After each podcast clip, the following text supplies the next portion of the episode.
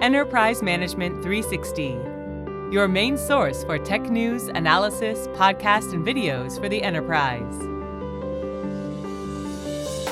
Hello, and welcome to the EM360 podcast with our Ask the Expert series, a weekly conversation with people who are impacting the enterprise tech landscape. My name is Max Curtin, the editor in chief here at EM360, and your host on today's podcast.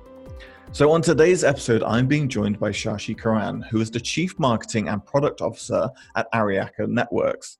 Now, they are a cloud first WAN company and number one end to end managed SD WAN company that provides software defined network connectivity and application delivery to globally distributed enterprises.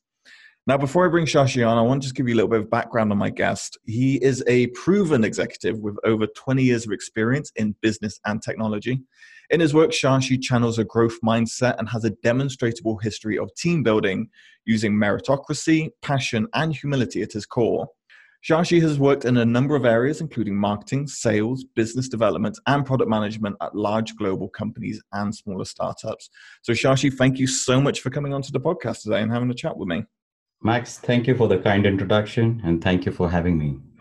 Wanted to give our viewers a little bit of background because you are the, the perfect person to be speaking to today because we're going to be discussing cloud first sd-wan and really how it can be advantageous and just really everything around the WAN and sd-wan models. So i feel like a good starting off point for the podcast is if you could just kind of walk us through talk about the trends associated with sd-wan why is there so much hype around it? Why should enterprises be caring so much? We've seen this hype over the last several years, and there is a reason why this became one of the most prominent uses and use cases of a software defined architecture, particularly for enterprises that have multiple sites distributed across the country, region, continent, or across the globe. Over the last decade or so, we've had tremendous growth of cloud based architectures. And as applications have moved towards public clouds, hybrid or private cloud models, we have seen this modernization of application architectures happen. And businesses have used this model to really transform themselves to be much more digitally conscious, if you will. So the whole notion of digital transformation has mandated them to move at a much faster pace, be more competitive, and really become a lot more efficient. And as they went about this digital transformation journey, most enterprises who were previously connected to technologies such as multi protocol label switching or MPLS found that it was not possible to get the kind of agility that their businesses demanded with some of these legacy technologies. They had their place in time, bringing a lot more predictable application performance to the mix. But when these different sites needed to collaborate better, access applications over the cloud, and really connectivity today is the lifeblood of any business. They found MPLS to be a lot more rigid, complex, in some cases costly, and eventually not cloud friendly. So that's really what gave the opening for a newer concept to step in. And this is where you know software defined wide area networking or SD-WAN came in, which allowed businesses to build in many cases an overlay on top of the internet and almost a parallel offering to MPLS, which was more cloud centric, more agile, and allowed them to move forward very quickly. So, that I think is the major precipitator the move towards cloud based architectures and really the complexity of legacy technologies. And as data center architectures became much more proprietary in the context of some of the larger vendors. The most prominent use case then shifted to the WAN.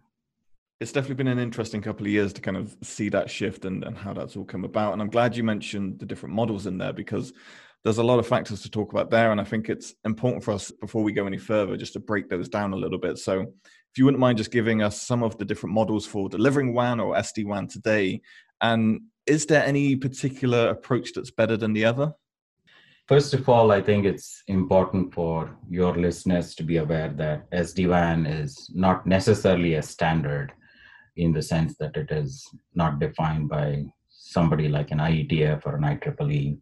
There are some pseudo standard bodies that are dabbling with SD-WAN, but The bottom line is if you were to ask five different vendors what their definition of SD-WAN is, you potentially get five different answers.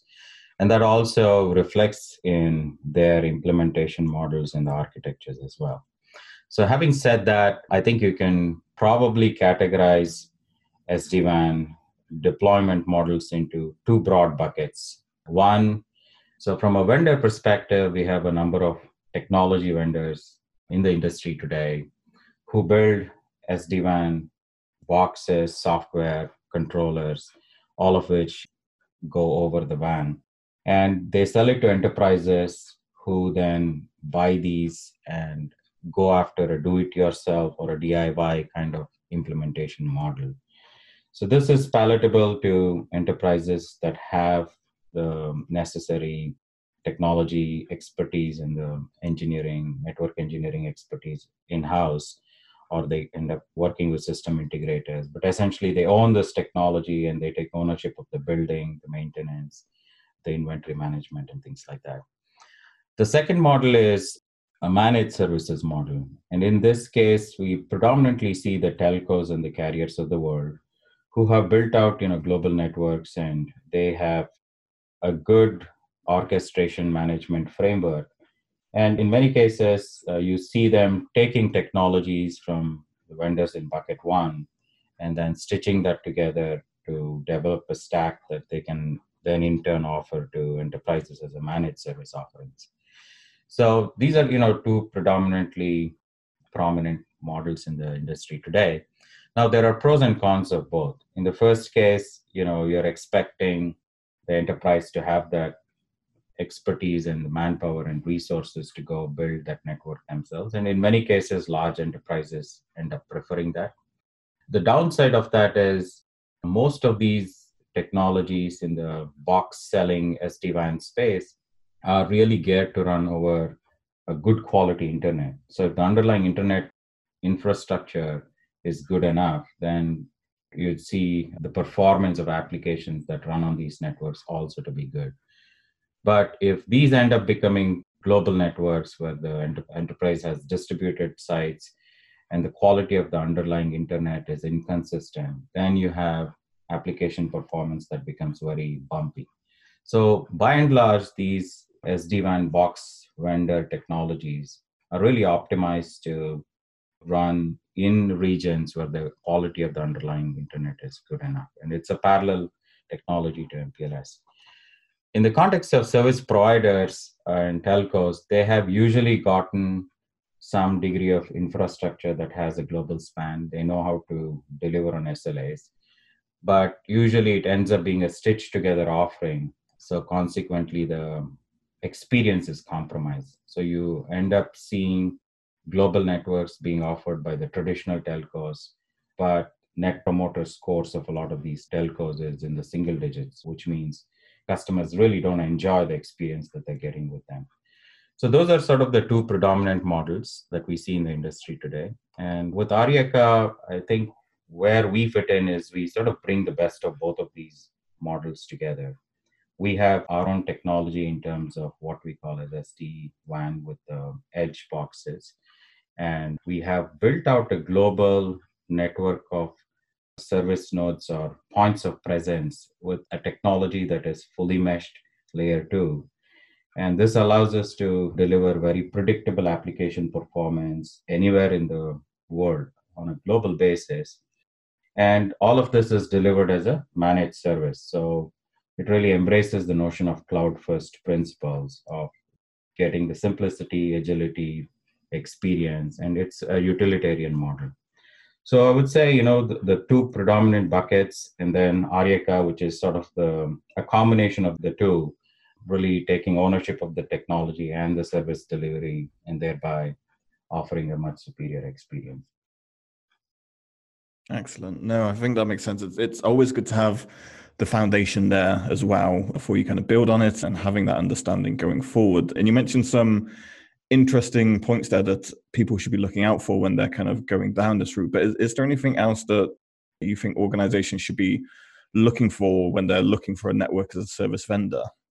So, today, most organizations that are forward thinking really want a consumption model, which means they don't want to be associated with a construction approach where they're sourcing different piece parts from different vendors and maintaining inventory, buying large purchases upfront in bulk. Rather, the emphasis on a utilitarian model where it is analogous to cloud consumption approach. And over the last decade or so, you would see a number of the forward thinking CIOs embrace this model with both hands. And the approach here is very simple. The whole purpose is for them to express what their intent is in terms of the kind of connectivity they want, the kind of application performance they want, kind of security posture they want, which clouds they want to interwork with, and set that degree of policy definition. And then expect that network to really adapt to this kind of intent and be able to deliver that in an as a service model. So that consumption approach is really where we have doubled down on. And the whole idea is how do you make the network as easy to consume as you would any other service from the cloud? Because when you look at the WAN, it is a very complex beast. First of all, things like last mile broadband connectivity or different circuits. It's a nightmare for most of enterprises to procure and manage them that itself is something as traditional SD-WAN doesn't even touch that. Then comes the aspect of what you call as the mid mile or the internet or the cloud. And here again, it becomes best effort. And then you look at a cloud architecture, the public cloud or a private cloud. Each cloud has its own WAN principle. Each cloud has its own architecture, and different kind of applications require you know, different kinds of SLAs, latency, uh, jitter statistics. So, to stitch all of these things together in a secure way and make it more predictable is really where you look at the whole chain and say, where is the weakest link in the chain? Because the application performance and the user experience really is predicated on the weakest link in the chain.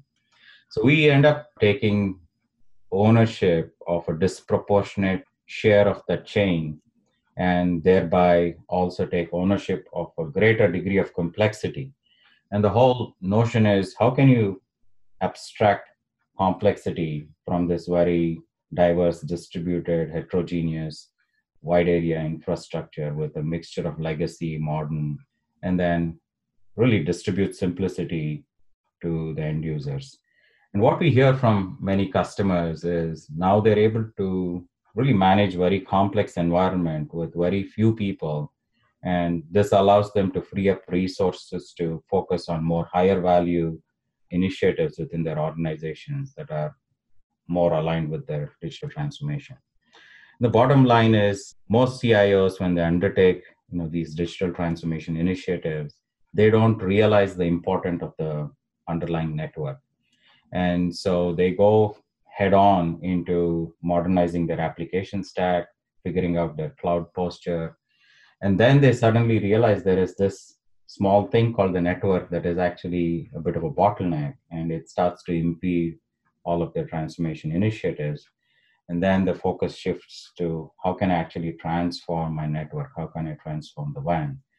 And so once you go through this process of WAN transformation, it really greases the skids for whole impact of digital transformation to take place. And you don't want the 10% expenditure that you would spend on the network to hold hostage the other 90% that you end up spending on your infrastructure and applications. So that's really the zero sum game that we want to get into where the network becomes an enabler for the other 90% and makes organizations that much more productive. Yeah, I definitely agree. I guess my kind of follow up to that then is cost is such a massive factor when we're talking about this.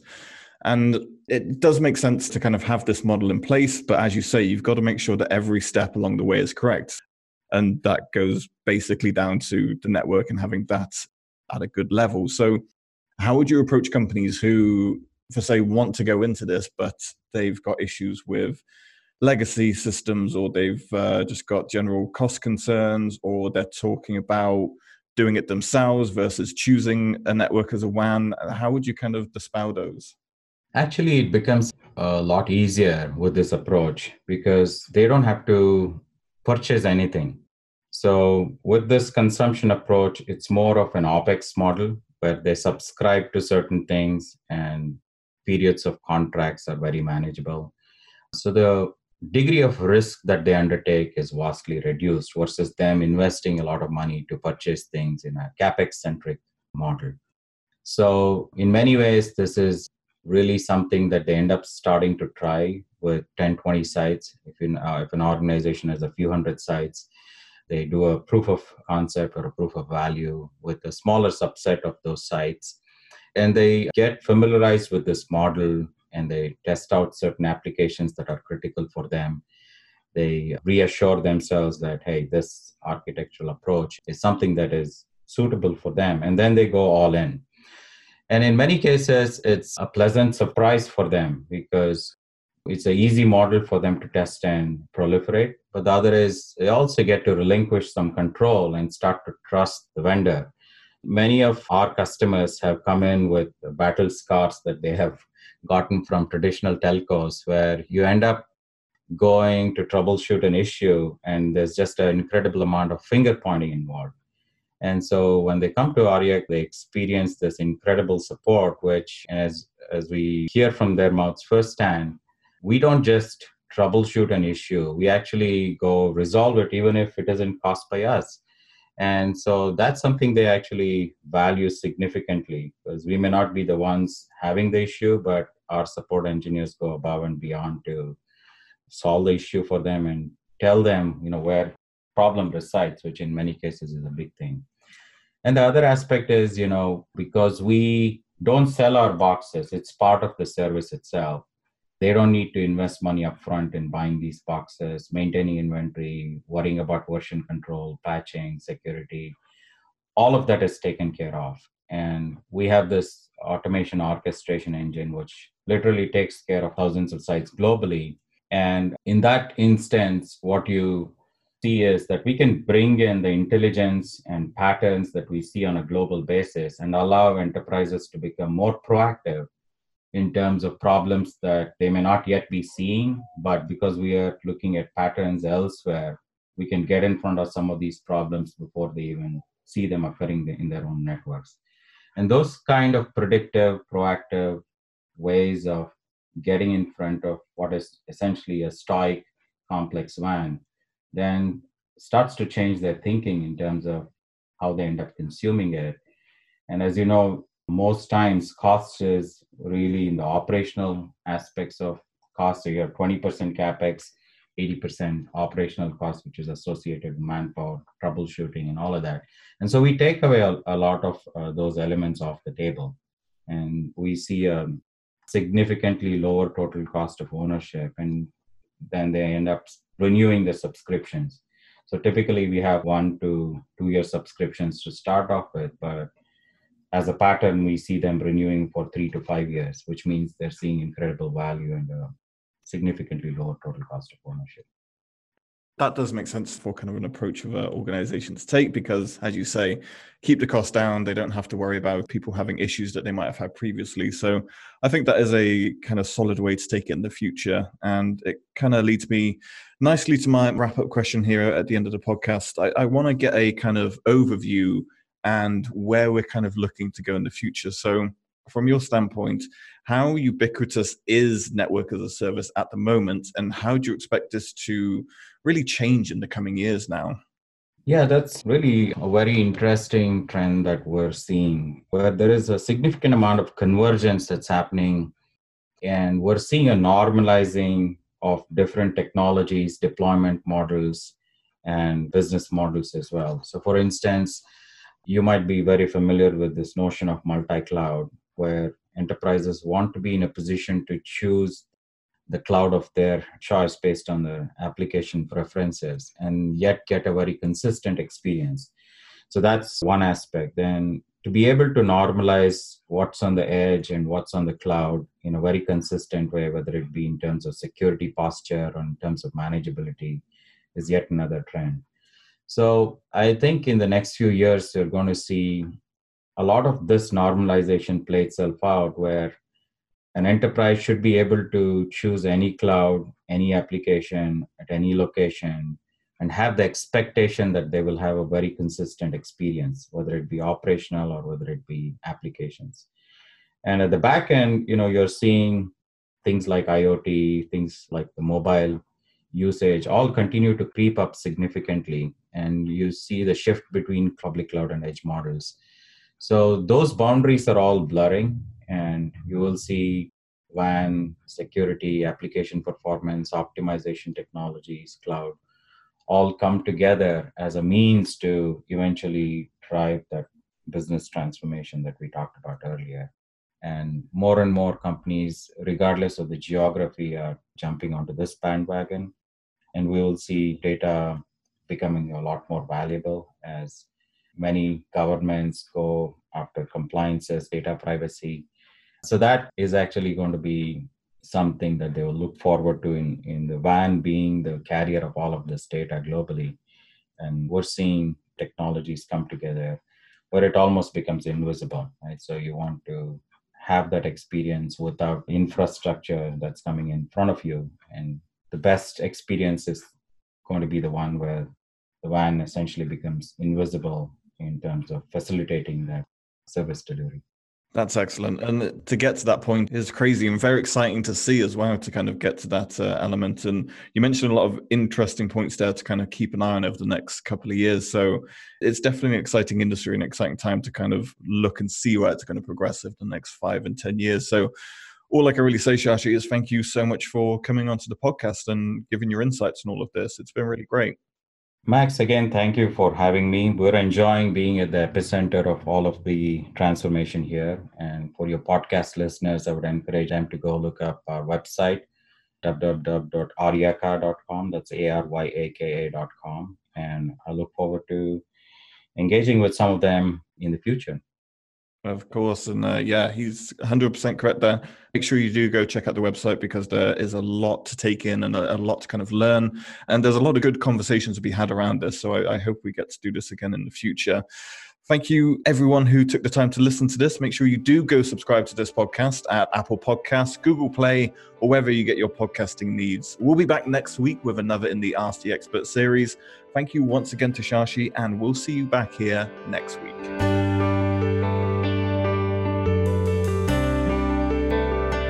You've been listening to the EM360 podcast. For more great content, head on over to em360tech.com.